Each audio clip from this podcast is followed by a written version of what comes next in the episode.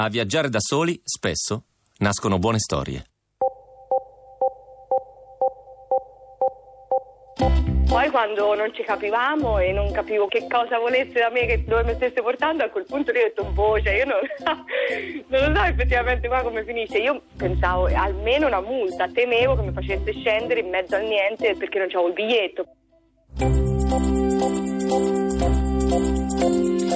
Piano piano alzo lo sguardo fino a scoprire un colosso che sembrava non finire mai, con la stazza di un guerriero vichingo e il volto del preside del liceo che ti becca a fumare in bagno. Era il controllore tedesco.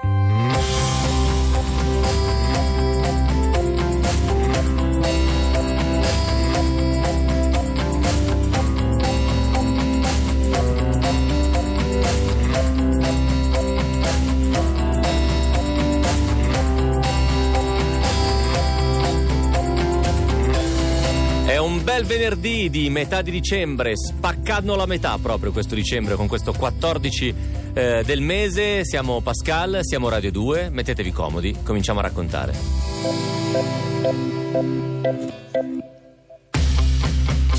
Si chiama 46P Wirtanen, ha un diametro stimato di circa 1 km e 200 metri, composto di ghiaccio, rocce e metalli ed è stata vista per la prima volta nel 1948 in un osservatorio californiano dall'astronomo a cui deve il nome, si chiama appunto Carl Wirtanen. La cometa, nonostante sia abituata a viaggiare da sola, non è schiva come le sue simili. In genere si fa viva ogni cinque anni. La sua esistenza però è balzata agli occhi del mondo soltanto ieri, quando è stata ribattezzata la cometa di Natale del 2018. 46 P Wirtanen, infatti, proprio in questi giorni si sta facendo sempre più luminosa nei cieli notturni e nella notte di domenica passerà alla minore distanza dalla Terra, ovvero a poco più di 11 milioni di chilometri, e sarà visibile anche a occhio nudo.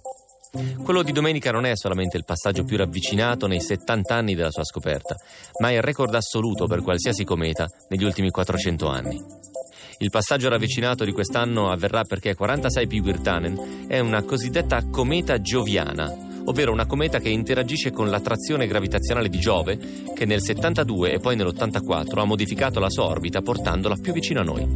Ma nonostante abbia una cometa di centinaia di milioni di chilometri, a causa della prospettiva, noi la vedremo più simile a un batuffolo di luce tendente al verde, piuttosto che ad una stella cometa. La puntata di stasera si intitola Io viaggio da sola. Stasera raccontiamo di un treno tedesco e di un viaggio di sola andata dagli Appennini alle Ande. Benvenuti a Pascal.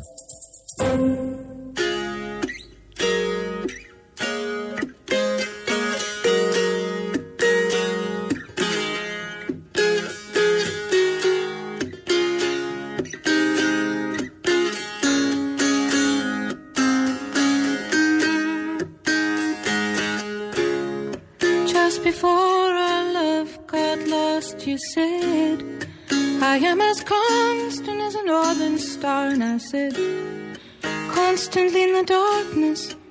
Where's that at? If you want me, I'll be in the bar. On the back of a cartoon coaster. In a blue TV screen light. I drew a map of Canada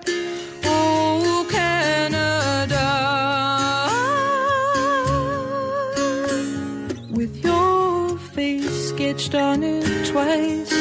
Oh, you're in my blood like holy wine. It tastes so bitter and so sweet. Oh, I could drink a case of you, darling, and I would still be on my feet. Oh, I would still be on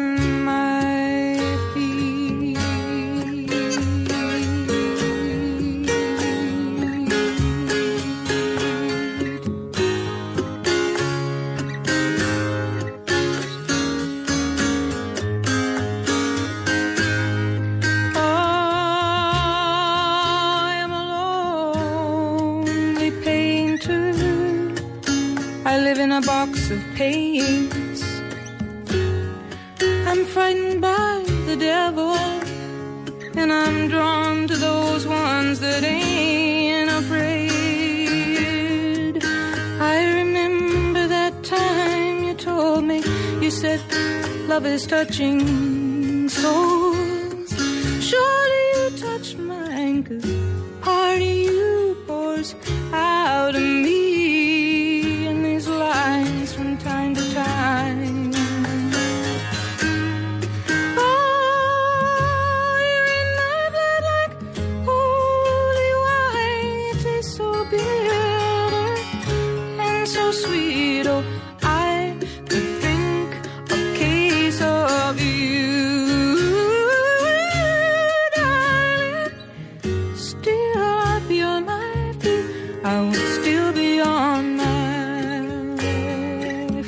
Johnny Mitchell, A Case of You. State ascoltando Radio 2, state ascoltando Pascal. La cominciamo così, in diretta, un po' da Torino, eh, qui presente Matteo Caccia, un po' da Milano, Luca Micheli e Max Bozzoni, ma uniti dalla meraviglia di questo brano di Johnny Mitchell e dalla meraviglia delle storie che stiamo per raccontarvi in questa puntata che si intitola Io viaggio da sola. Prima di cominciare però a raccontarvi delle storie, abbiamo una piccola notizia che potrebbe essere una buona notizia per le persone che vivono a Roma o da quelle parti in generale che sono affezionate a Pascal, ovviamente non a persone che semplicemente stanno a Roma. Perché? Perché martedì prossimo, cioè martedì 18 di dicembre, Pascal è live da Roma. Eh, sarà una puntata dedicata al Natale, sarà una puntata natalizia con una piccola sorpresa, ci saranno storie e ospiti che arrivano da, da tutto il palinsesto di Radio 2, dalla mattina fino alla sera sarà una puntata dedicata a storia di Natale degli- dei, dei conduttori di Radio 2 e sarà live da Roma e soprattutto potrete partecipare come pubblico, cioè se avete voglia di venire a seguirvi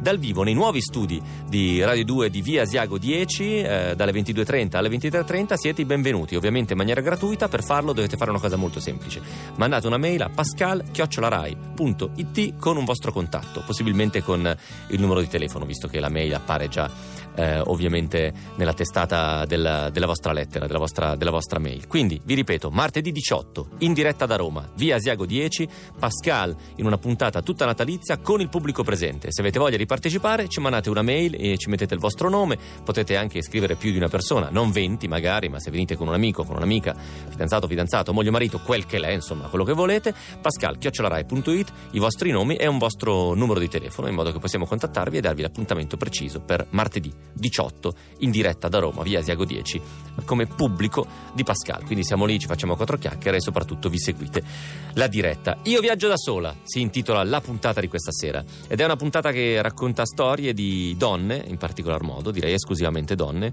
che intraprendono un viaggio, un viaggio solitario e visto che ne abbiamo parlato, l'abbiamo un po' accompagnata perché io ho seguito la sua storia, la storia di Susie Goodall, che era l'unica donna in gara alla Golden, Golden Globe Race, che è una regata intorno al mondo in solitario, appunto, e che il 4 di dicembre ha avuto un problema è stata investita da una super tempesta, ha disalberato, aveva dei problemi fisici ed è rimasta a mollo per giorni fino a che una nave l'ha salvata, l'ha caricata a bordo e poche ore fa è arrivata a terra. È arrivata a terra in Cile, eh, ci sono delle immagini in cui ha il viso di una persona scoraggiata, un po' triste perché un- aveva un'avventura in corso, un po' provata fisicamente, eh, perché ricordiamoci erano cinque mesi e mezzo che era in mare e che stava in piedi su una barca a vela. C'è sul suo profilo Facebook eh, un, un lungo post in cui racconta come, come si sente, dice mi sento ancora un po' wobbly, che vuol dire ancora un po' traballante, un po' per eh, motivi fisici, per- appunto perché è la prima volta che sta sulla terraferma con le sue, con le sue gambe, dopo cinque mesi e mezzo,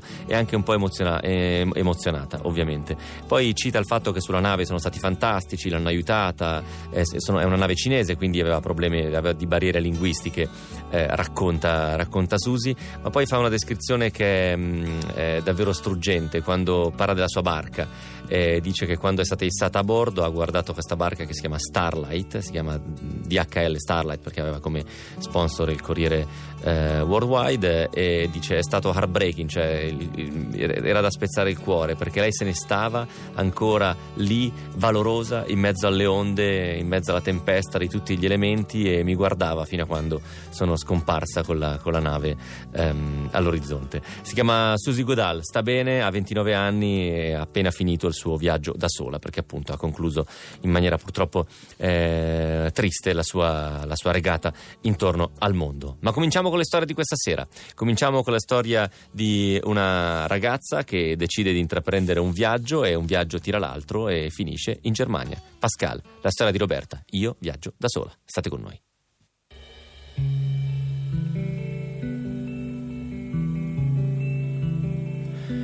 È un freddo inizio di ottobre di cinque anni fa. Sono in Germania da sola, ma non è una situazione totalmente nuova. Ho cominciato due anni prima, sempre con il freddo, questa volta però svedese. Al tempo, alla fine della triennale, lasciavo Bologna per un progetto Erasmus. Avevo deciso di vincere quella borsa europea a tutti i costi, mossa dal solo istinto che insisteva che quella sarebbe stata un'occasione d'oro. Dopo cinque mesi in Svezia mi viene proposto da un professore di restare per la tesi magistrale. Contatto Bologna. Con il tono asettico dei centralini registrati mi sento rispondere che quella tesi non me l'avrebbero convalidata per cavilli burocratici. Io decido di farla comunque e sacrificando l'estate resto altri cinque mesi in Svezia. Al ritorno a Bologna mi aspetta quindi di farne una ufficiale di tesi. Un sentimento di rivalsa mi fa lottare per ripartire e farne addirittura una seconda all'estero. Riesco a trovare un contatto, questa volta nella calda e accogliente Lione. Sette mesi magnifici. Verso la fine decido che dopo la laurea vorrei continuare con un dottorato. Per la prima volta quindi mi cimento in colloqui, nessuno di questi in Italia. In parte perché la delusione non era passata, in parte perché se l'appetito viene mangiando, così per me anche la curiosità di studiare e vivere in posti nuovi. E quindi eccomi ora in Germania, con un vento ostico tanto quanto il tedesco. Ne ho due di colloqui in programma, a distanza di qualche giorno. Inizio con un gruppo di ricerca ad Halle. Dopo due giorni ho il treno per Berlino per fare il secondo. Ma questa mattina faccio i conti senza l'oste, anzi gli osti. Uno, la puntualità dei treni in Germania. L'altro, una inaspettata festa nazionale tedesca proprio quel giorno. Risultato, io in ritardo spaventoso che aspetto un autobus che nei festivi non passa praticamente mai. Arrivo in stazione e ovviamente il treno è partito da un paio di minuti. Mi fiondo sul successivo. So che ho una di quelle prenotazioni specifiche e so che sto salendo su un treno per cui il mio biglietto non vale. Però penso, vabbè, che sarà mai? Una sorta di biglietto ce l'ho, no? Poi ti pare che passa il controllore. Come metto piede sul vagone senza nemmeno voltarmi, un sesto senso mi fa gelare il sangue.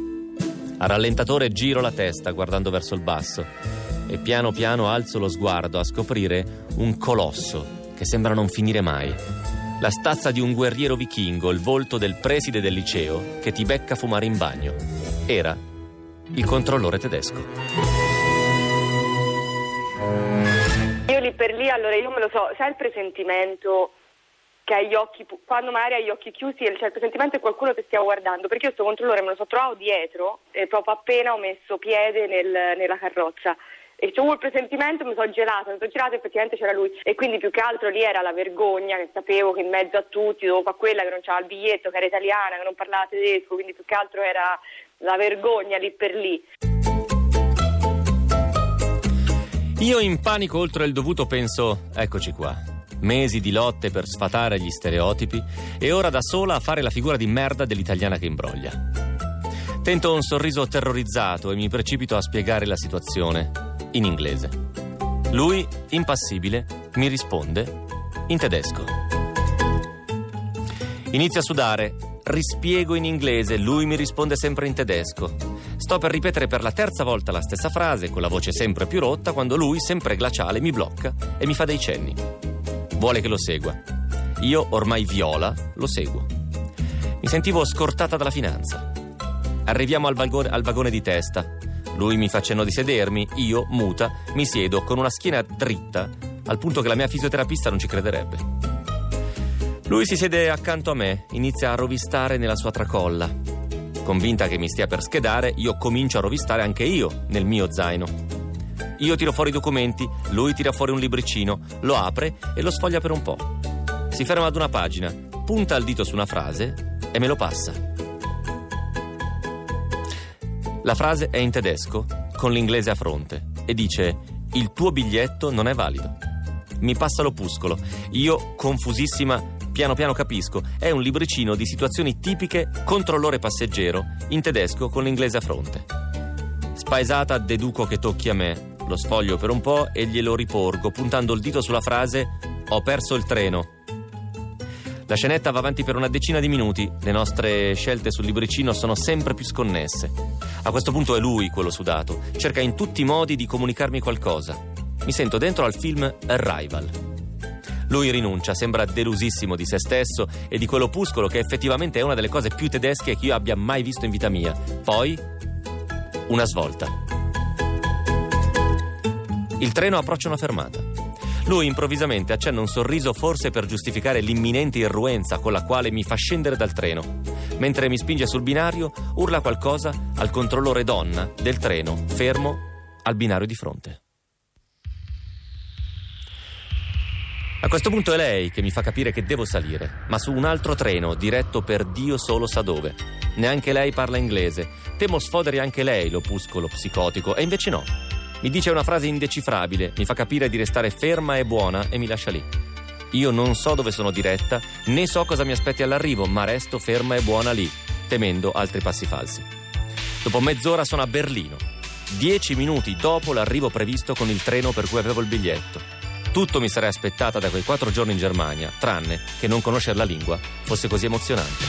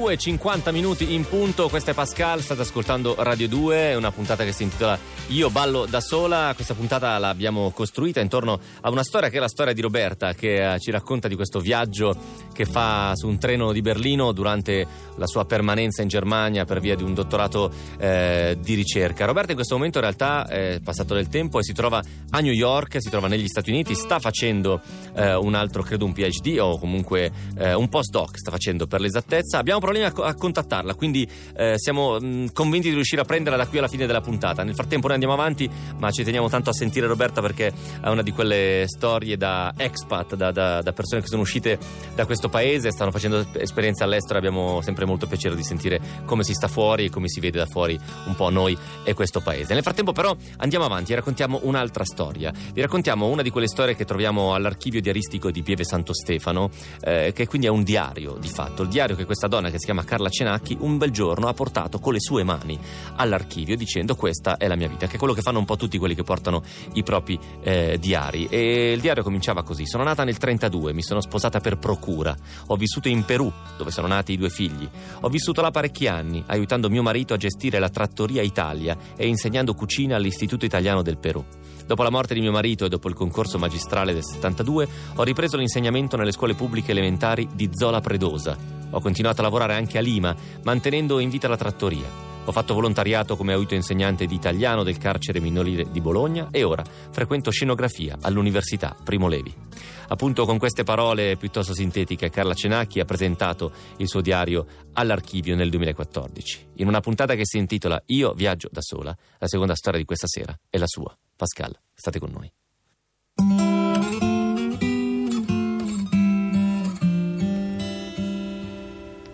Tranne una gita scolastica fatta a Roma per l'anno santo 1950, io non mi ero mai allontanata da casa. E quel giorno di marzo del 53, dopo aver fatto in treno il tragitto da Bologna a Genova, mi trovavo sulla nave Antoniotto Uso di Mare, a salutare i parenti che sventolavano un fazzoletto dalla banchina. Era un momento che non avevo mai immaginato. Terribile, impossibile da sopportare, ma non potevo tornare indietro. La nave si allontanò dalla banchina e allora mi accorsi di essere sola in mezzo a tanta gente. Il gioco dei saluti era finito. Rientrai in cabina, fissai lo specchio e vidi una donna giovane che piangeva. In cabina ricordai che stavo perdendo tutto per raggiungere qualcosa che non conoscevo per niente. In quel tutto c'erano vent'anni di giochi, birbanterie, un groviglio di bello, buono, saporito, fiducioso, caldo. Solo allora capii che l'artefice dello stato in cui ora mi trovavo ero soltanto io stessa. Io l'avevo voluto. Ero stata io a far finire il gioco. Da lì a 27 giorni avrei abbracciato un uomo che doveva essere tutto per me. Questo pensiero mi fece sentire meglio.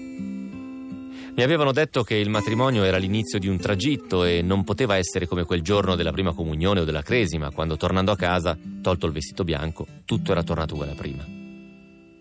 Per il mio matrimonio non c'era stato nessun vestito bianco da togliere, soltanto una promessa fatta davanti a dei testimoni, davanti a Dio e a un uomo lontano.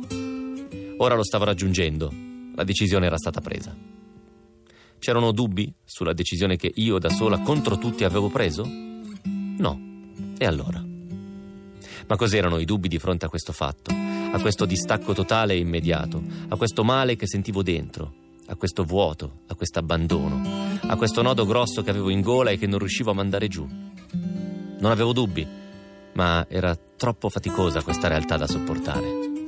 Facevo fatica a respirare, a ripensare alla stanchezza accumulata negli ultimi giorni, alle emozioni degli abbracci e dei saluti a mamma e a babbo della mattina presto e al momento della partenza da Genova. Troppe cose, troppi cambi ed emozioni in un solo giorno. La fatica ebbe il sopravvento e mi obbligò a sedermi sul letto che in quella cabina a più letti portava il mio nome.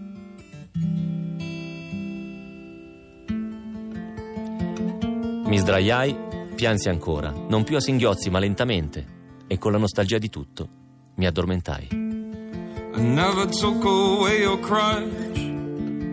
Just became in day by day. Blood filling up our boots. What's the use in talking? All you wanna do is walk That's all you wanna do. This is how the summer ends. This is how the summer ends.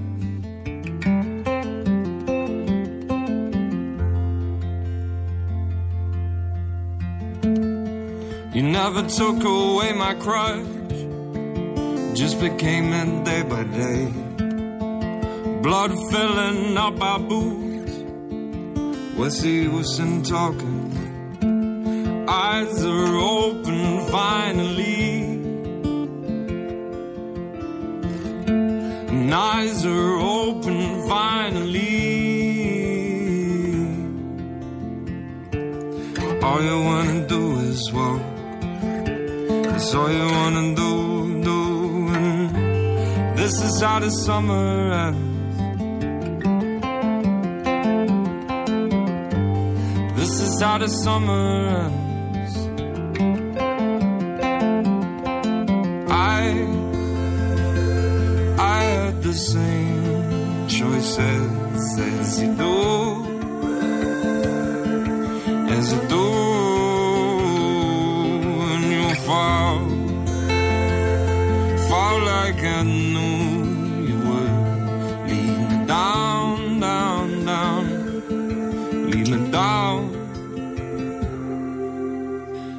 Pascal, qui a Radio 2, quando mancano 3 minuti alle 11, dopo To Kill a King, Choices, il brano con cui abbiamo chiuso il primo pezzo di questa storia, vi raccontiamo la seconda parte della storia di Carla Cenacchi che parte dalla Toscana per raggiungere il marito, sposato per procura a Callao, in Perù. Pascal, la storia continua così.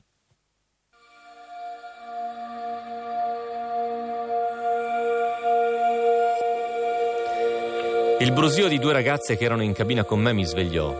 Si presentarono e mi invitarono ad andare a pranzo. La vita da grande albergo era iniziata.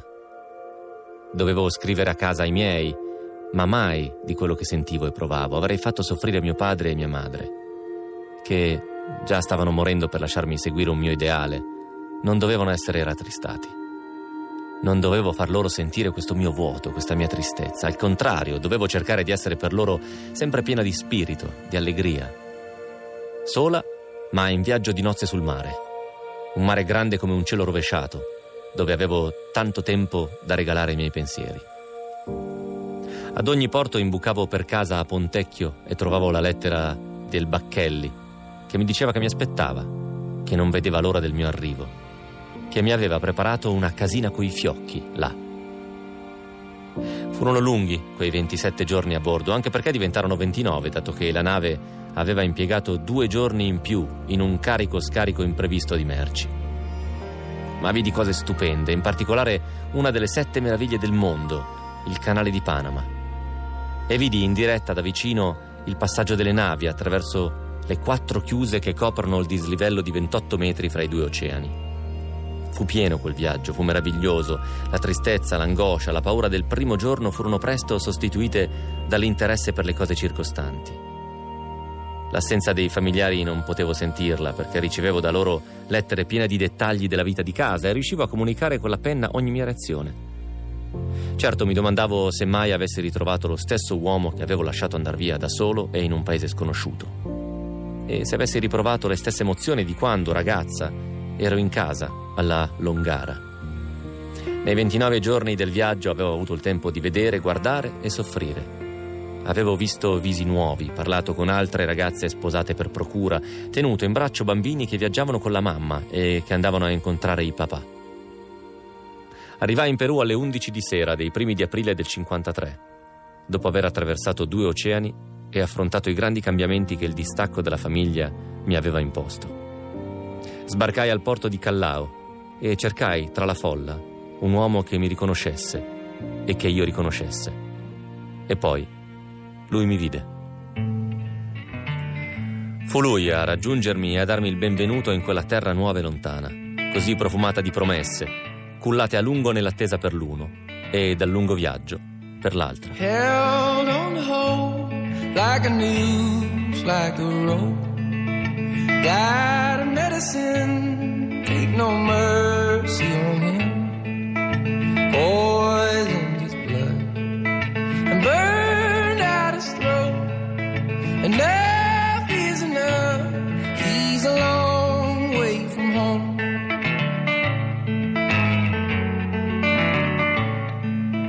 Days of my youth wasted on selfish food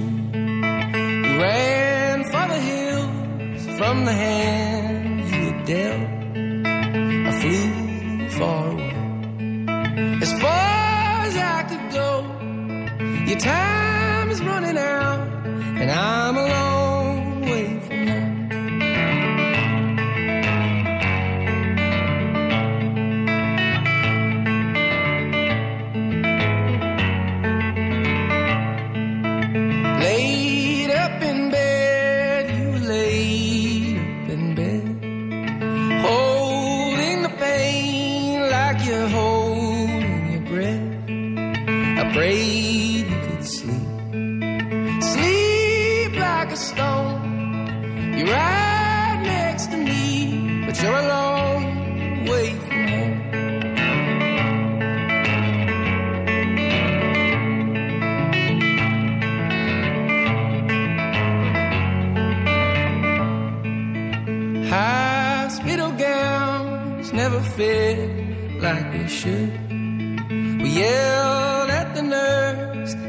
did good.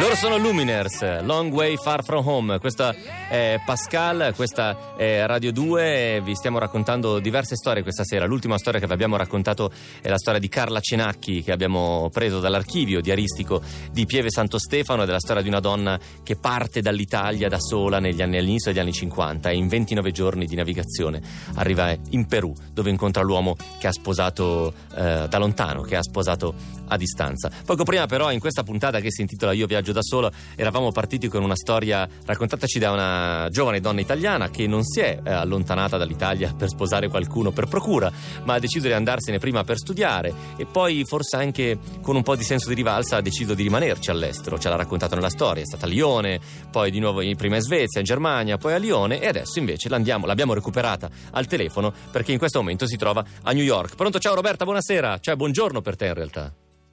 Ciao Matteo. Ciao, come, pomeriggio. come stai? Bene, bene, grazie, sono molto contenta di sentirti. Noi, noi siamo molto contenti di sentirti perché queste sono proprio quelle storie per le quali io ci avrei mille domande, ovviamente, Roberta. Partiamo, partiamo dal fondo. Eh, da quanto sei a New York e cosa fai esattamente lì adesso? Allora, sono qui in realtà da pochissimo, non sono neanche tre mesi e ho iniziato un cosiddetto postdoc, ovvero un contratto di ricerca successivo al dottorato. In? In principalmente io mi occupo di chimica quantistica, eh, però ultimamente sto trattando anche più degli aspetti un po' più sperimentali. Senti, come ti trovi a New York? Ma New York è un sogno, no? Beh, benissimo, voglia. Dove, dove stai? Stai a. Manhattan o stai fuori? La- lavoro, l'università ce l'ho sì nell'East Village, quindi proprio a Manhattan, Ok. però vivo a, a Brooklyn. A. Brooklyn, ok, insomma, sei lì da tre Sì. mesi e, e ovviamente eh, rimani lì per Natale oppure torni? No, no, torno giù. Ah, to- ah, perfetto, Sì. quindi torni un po' in Italia. Raccontaci, poi torniamo alla storia. Che giri hai fatto? Mhm. D- dopo, dopo la Germania, innanzitutto, quei- dei due colloqui, quale hai scelto? Halle, Berlino, come era andato? Nessuno dei due. Perfetto. No, però alla fine mh, a Berlino in realtà in, in parte mh, ha funzionato perché poi alla fine io il dottorato l'ho fatto a Cambridge in Inghilterra, Ok. però con il gruppo di Berlino che avrei incontrato dopo l'imprevisto che hai raccontato eh, ci ho fatto i mesi all'estero che per me erano insomma, organizzati lì in Germania con quel gruppo, quindi alla fine in qualche modo Ok. è servito. Ok. Ehm, e poi da lì? E quindi eh, qui- sì, dopo la Francia sono andata, ti dico, in, eh, in Inghilterra, la pausa a Berlino e poi, poi sono qua. Sei partita quindi da poco, ma sono per capire, queste sono tutte cose che una segue l'altra oppure ogni volta devi fare una application, devi fare un colloquio? No, no, ogni volta sono ripartita da capo, specialmente in quest'ultima era proprio in mano a me, Ok. ma, non è, eh, ho mandato molto, ho fatto molte domande e poi alla fine ho scelto Hai questa. scelto però, questa. Eh, sì, sì. Senti, quel senso di rivalsa nei confronti era dell'Università di Bol- della voce meccanica dell'Università di Bologna, però devo dire che la voce meccanica dell'Università di Bologna è abbastanza rappresentativa forse di questo paese nel tuo racconto. Ce l'hai ancora quel No, senso sì. di rivalsa? Ma guarda, in realtà non voleva essere, non so, non voleva essere una filippica contro Ma no, no, figurati, ma non l'hai fatta. Al massimo, per no, no, non ti preoccupare, al massimo l'ho fatta io. Tu, tu lungi da te, era Ok. chiarissimo. Ehm, No, ma gua- lì per lì più che altro avevo un impeto un po', un po' vulcanico, quindi lì per lì c'era un po' rimasta, però in realtà non era colpa di nessuno, era semplicemente un cavillo del, eh, del piano di studi. Però forse sì, effettivamente lì per lì ha determinato le scelte successive. Adesso, soprattutto quest'ultima di venire qua negli Stati Uniti, no, a quel punto non è più rivalsa, è più ehm, una decisione mia, insomma, di per proseguire in questa strada e secondo me necessita di fare eh, dei- delle esperien- ulteriori esperienze fuori, insomma. Senti, qual è la cosa bellissima dell'essere in giro da dieci anni ormai, più o meno, mi sembra di Mm. E qual è invece la cosa che, diciamo, è, è meno godibile di questo aspetto? Non dello stare fuori dall'Italia, ma del cambiare così di frequente posti, paesi, amicizie. Ehm, ma bellissimo se io sono un po', in- cioè nel senso è, sempre molto spesso tutto nuovo, quindi soprattutto adesso in una città come New York, sono mille città in una, ehm, è un sogno per me. Mm. Eh, la parte un po' più malinconica ovviamente sì, che gli affetti ce li ho, soprattutto adesso a ore di fuso orario. E poi che questo l'ho sofferto più nel passato, che ero, sai, quando incontri una persona e sai che non resterà per molto in città, te, te la poni la domanda, ma ci investo tempo oppure no? E Certo. io ultimamente sono dall'altra parte, quindi sono la persona che, che mi rendo conto che davanti a me spesso trovo eh, insomma un po' di... eh, la, la gente si fa due domande in più, insomma, però ultimamente adesso in Inghilterra ci ho vissuto quattro anni, perciò Ok. ho superato anche Poi New York è un posto in cui la gente è abituata, sono un po' tutti orfani a New York, no? arrivano un po' tutti da fuori, quindi alla fine sei abituato al fatto di affezionarti a una persona Sì. e poi vederla, vederla andare o andartene tu. Roberta, tu non hai nemmeno 30 anni e, e- e poi ti lascio andare, tu No. non hai nemmeno 30 anni, come ti vedi da qui a 5 anni? Cioè pensi di tornare in Oddio. Italia? Pensi- mm, È imposs- una domanda impossibile mi sembra di capire. no, no, non lo so, non, non lo te sai. lo so dire. non- non- la- l'idea di ritornare c'è sempre. Eh, non è ancora arrivato il momento, però da qui a 5 non lo so, ma da qui a 15 probabilmente insomma si tornerò. Come ci ascolti? In podcast ovviamente. In podcast, sì, ogni giorno in podcast, non, non in diretta, ma sì, sì. Brava Roberta, voglia, continua a farlo, a voglia. grazie mille davvero, grazie per la chiacchierata, per la storia e in bocca al lupo per tutto.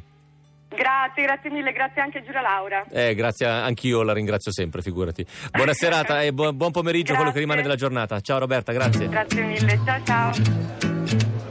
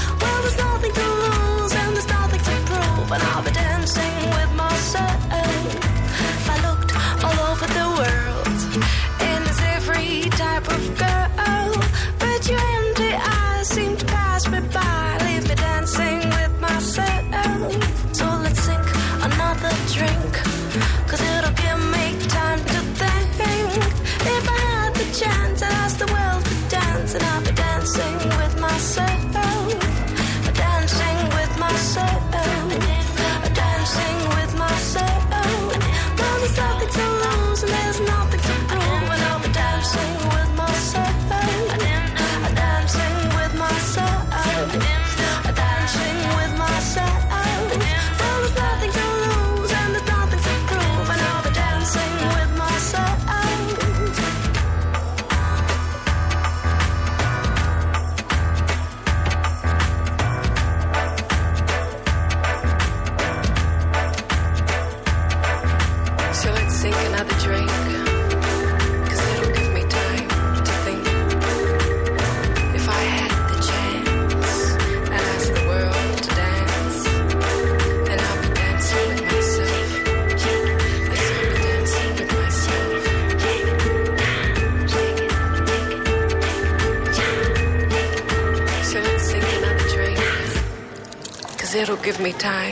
To think.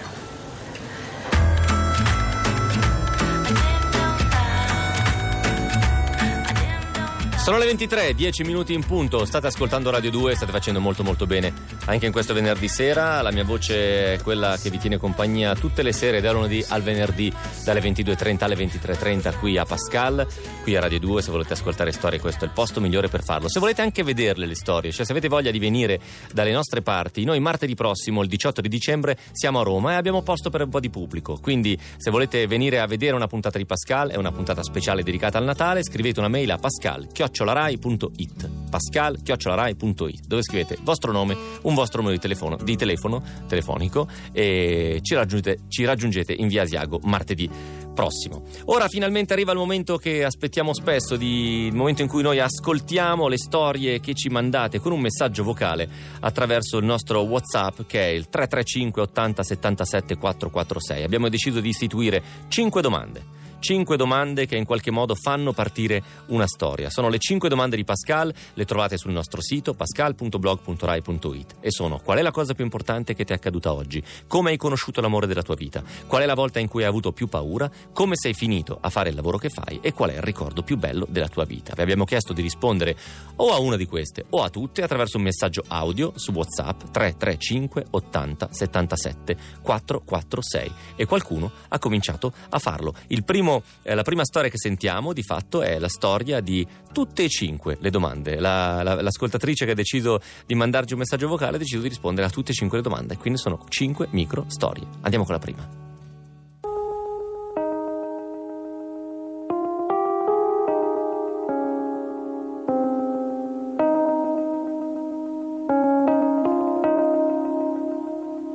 Allora, spero che questo messaggio vi arrivi. Ho provato a farlo diverse volte, ma con scarsissimi risultati. Allora, la cosa più importante che mi è successa oggi è che uh, la mia migliore amica mi ha detto di essere incinta e quindi divento zia. Poi, la volta in cui ho avuto più paura è stato quando il giorno del mio compleanno, a 22 anni, in un ospedale vicino a Milano, ho incontrato una persona e eh, sono andata a dormire a casa sua in questa cascina sperdutissima con i cavalli e ho avuto una paura furibonda. L'amore della mia vita non l'ho conosciuto, spero di conoscerlo abbastanza presto. Faccio il lavoro che faccio perché volevo stare in mare e non avevo la possibilità, per cui ho deciso di lavorare sulle barche e la cosa più bella che mi è successo è la prima volta in cui sono stata in mare e c'erano le stelle e il plankton sotto e mi sentivo in un cielo. È bellissima la voce di questa ascoltatrice, è bellissimo più che la voce il modo in cui ci ha raccontato queste storie. Vi ricordo che potete farlo anche voi, potete farlo adesso, ad esempio. Se volete rispondere a una di queste cinque domande, potete mandare un messaggio WhatsApp audio al numero 335 80 77 446. Prendete il telefono, fatelo, se siete in auto, se siete a casa da soli, se siete in giro. Qual è la cosa più importante che ti è accaduta oggi? Questa è facile. Come hai conosciuto l'amore della tua vita? Qual è la volta in cui hai avuto più paura? Come sei finito a fare il lavoro che fai e qual è il ricordo più bello della tua vita, che è anche la risposta che ha dato la prossima ascoltatrice che ci ascoltiamo subito mandando un messaggio audio al 335 80 77 446, potreste farlo anche voi, altrimenti semplicemente ci ascoltiamo la sua storia.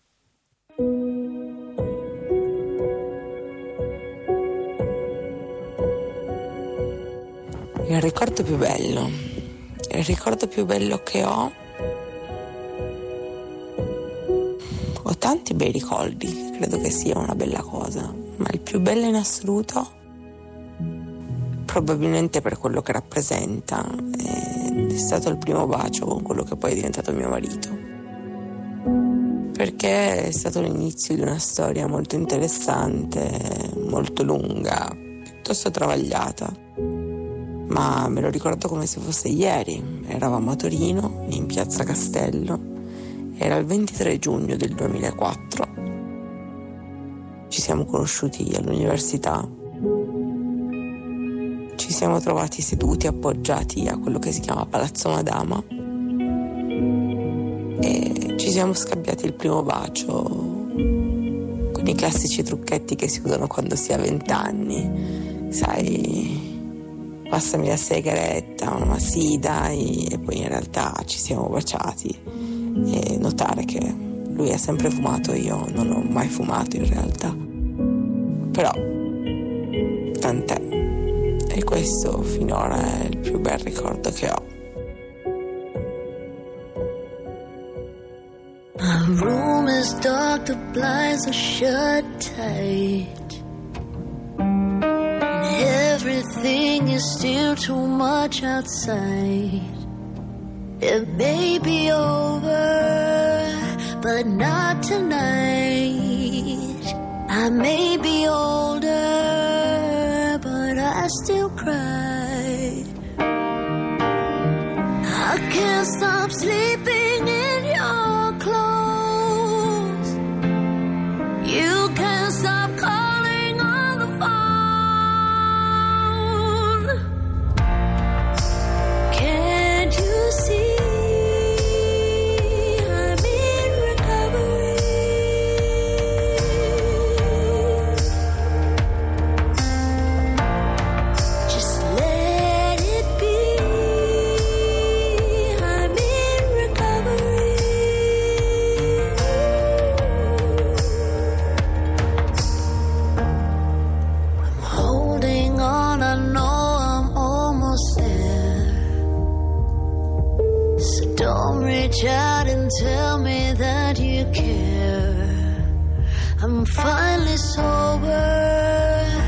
I see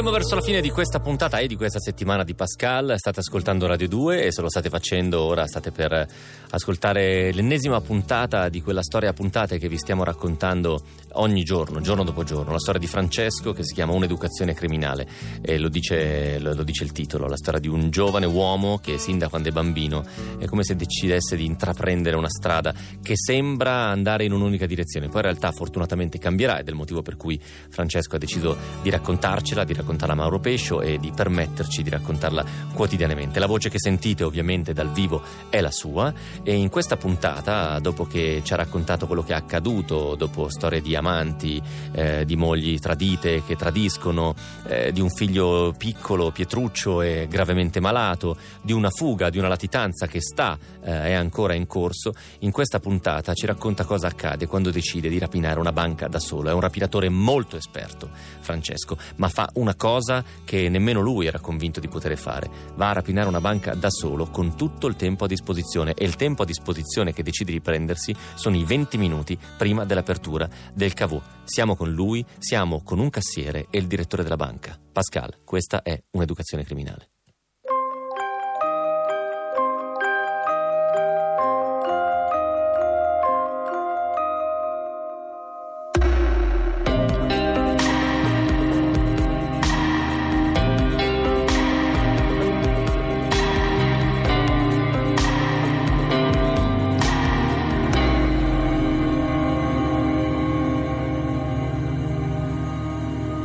ancora adesso mi dico ma come ho fatto? Organizzo tutto, il cassiere seduto, mani sempre in vista, l'ufficio era proprio a fianco e con la porta aperta vedevo il cassiere, lo riuscivo a vedere.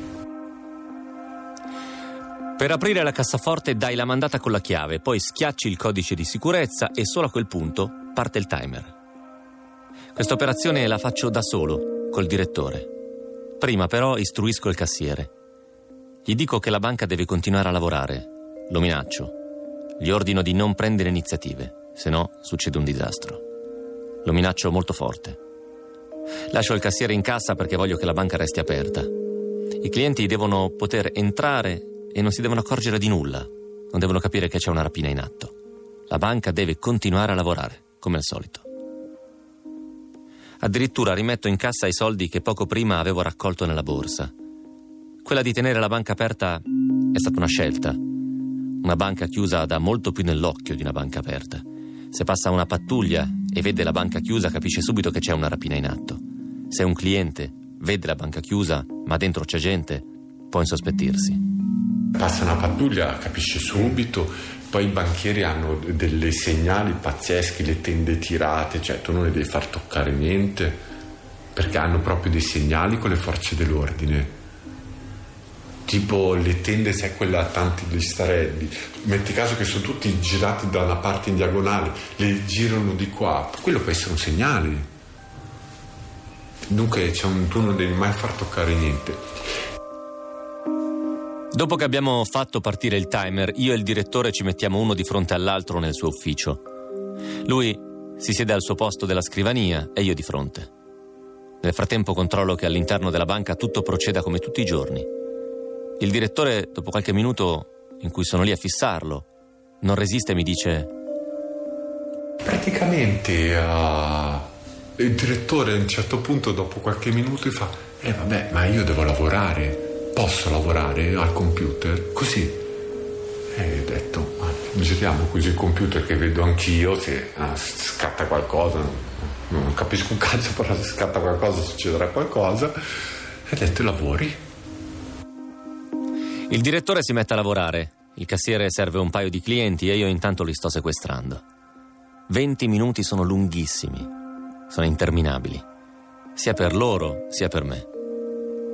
Il rapinatore solitario, in una situazione come questa, non ha idea di quello che stia succedendo fuori. Per quanto ne sapessi, poteva anche essere che la polizia stava circondando tutto, oppure che stesse preparando un'irruzione. Ma intanto io ero nell'ufficio del direttore a contare i secondi che mancavano all'apertura della cassaforte. Non c'era un prima, non c'era un dopo, esisteva soltanto quel presente assurdo. Il tempo scorre lentissimo fino a quando si sentono due bip brevi e uno più lungo. È il segnale che la cassaforte è aperta. Il ritmo cambia di colpo. Dico al direttore, dai che è finita, andiamo. Lui si alza, io lo seguo, apre la porta. Trovo molto di meno di quello che mi aspettassi. Do una scorsa anche alle cassette, ma sono tutte vuote.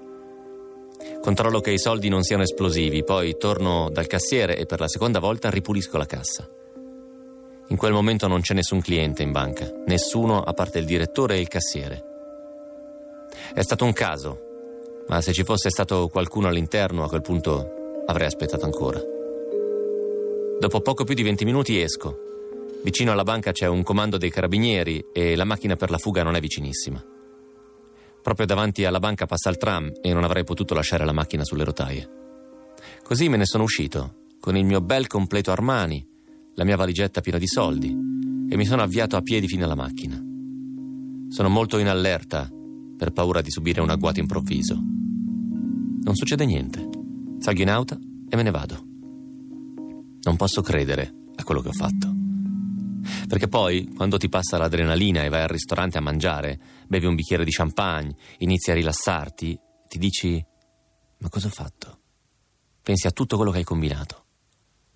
Pensavo che non ci fosse nessuno al mio livello all'epoca. Quando sentivo gli altri rapinatori tirarsi indietro, pensare ai rischi di alcune rapine, io, per sfida, organizzavo proprio quelle a cui gli altri rinunciavano e le andavo a fare da solo. Era diventata un'idea fissa, quella di essere il migliore di tutti.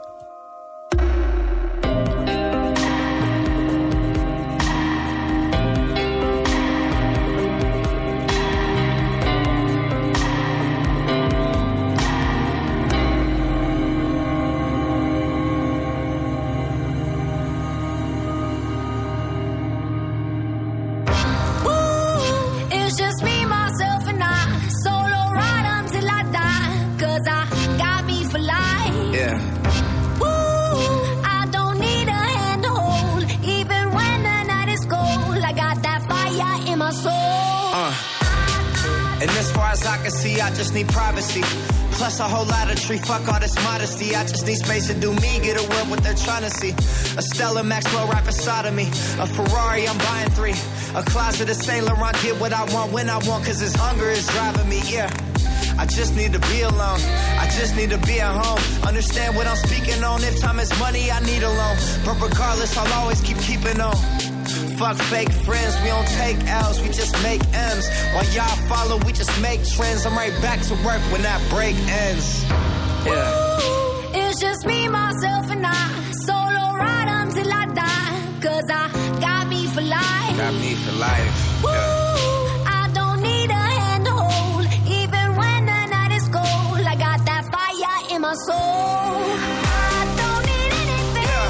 Me through the night. Except for beat that's in my heart. Yeah, it's keeping me alive.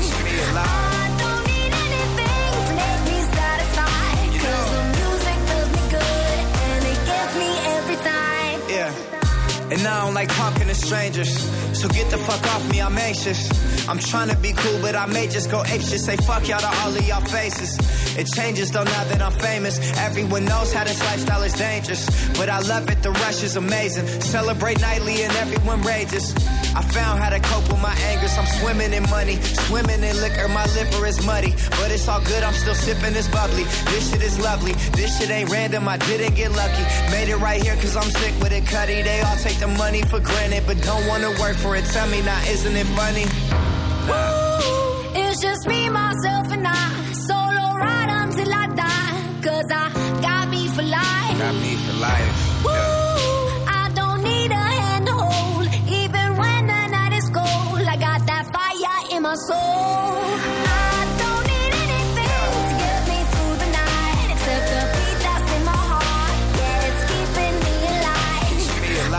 La chiudiamo qui, la chiudiamo così anche questa puntata di Pascal, ringraziando tutti quelli che ci hanno permesso di andare in onda, Giuseppe De Eugenio qui da Torino che ci ha mandato in onda per, per la parte vocale ovviamente, mentre Max Bozzoni, Luca Micheli sono a Milano e tutto il resto della redazione di Pascal. Io vi ricordo che se siete amanti di questo programma e se siete amanti delle storie di Natale e se state a Roma, mi mi rendo conto che le condizioni si restringono eh, di volta in volta, amanti del programma, amanti delle storie di Natale, Amanti di Roma e quindi abitanti e viventi a Roma o zone limitrofe, noi martedì prossimo, 18 di dicembre, siamo dal vivo in via Asiago 10, cioè alla sede di Radio Rai, e abbiamo posto per avere un po' di pubblico, non tantissimo, ma un pochettino ce l'abbiamo. Quindi se avete voglia, prenotatevi al volo tramite una mail al nostro indirizzo pascal-rai.it, ci dite quanti siete, chi siete e magari un contatto, un numero di telefono, così noi vi richiamiamo e troviamo il modo per farvi arrivare in via Asiago martedì prossimo verso le 22, 22.30 e seguirvi una puntata dedicata alle storie natalizie di disastri natalizi, per l'esattezza, di tutti i conduttori, di tutto il palinsesto di Radio 2.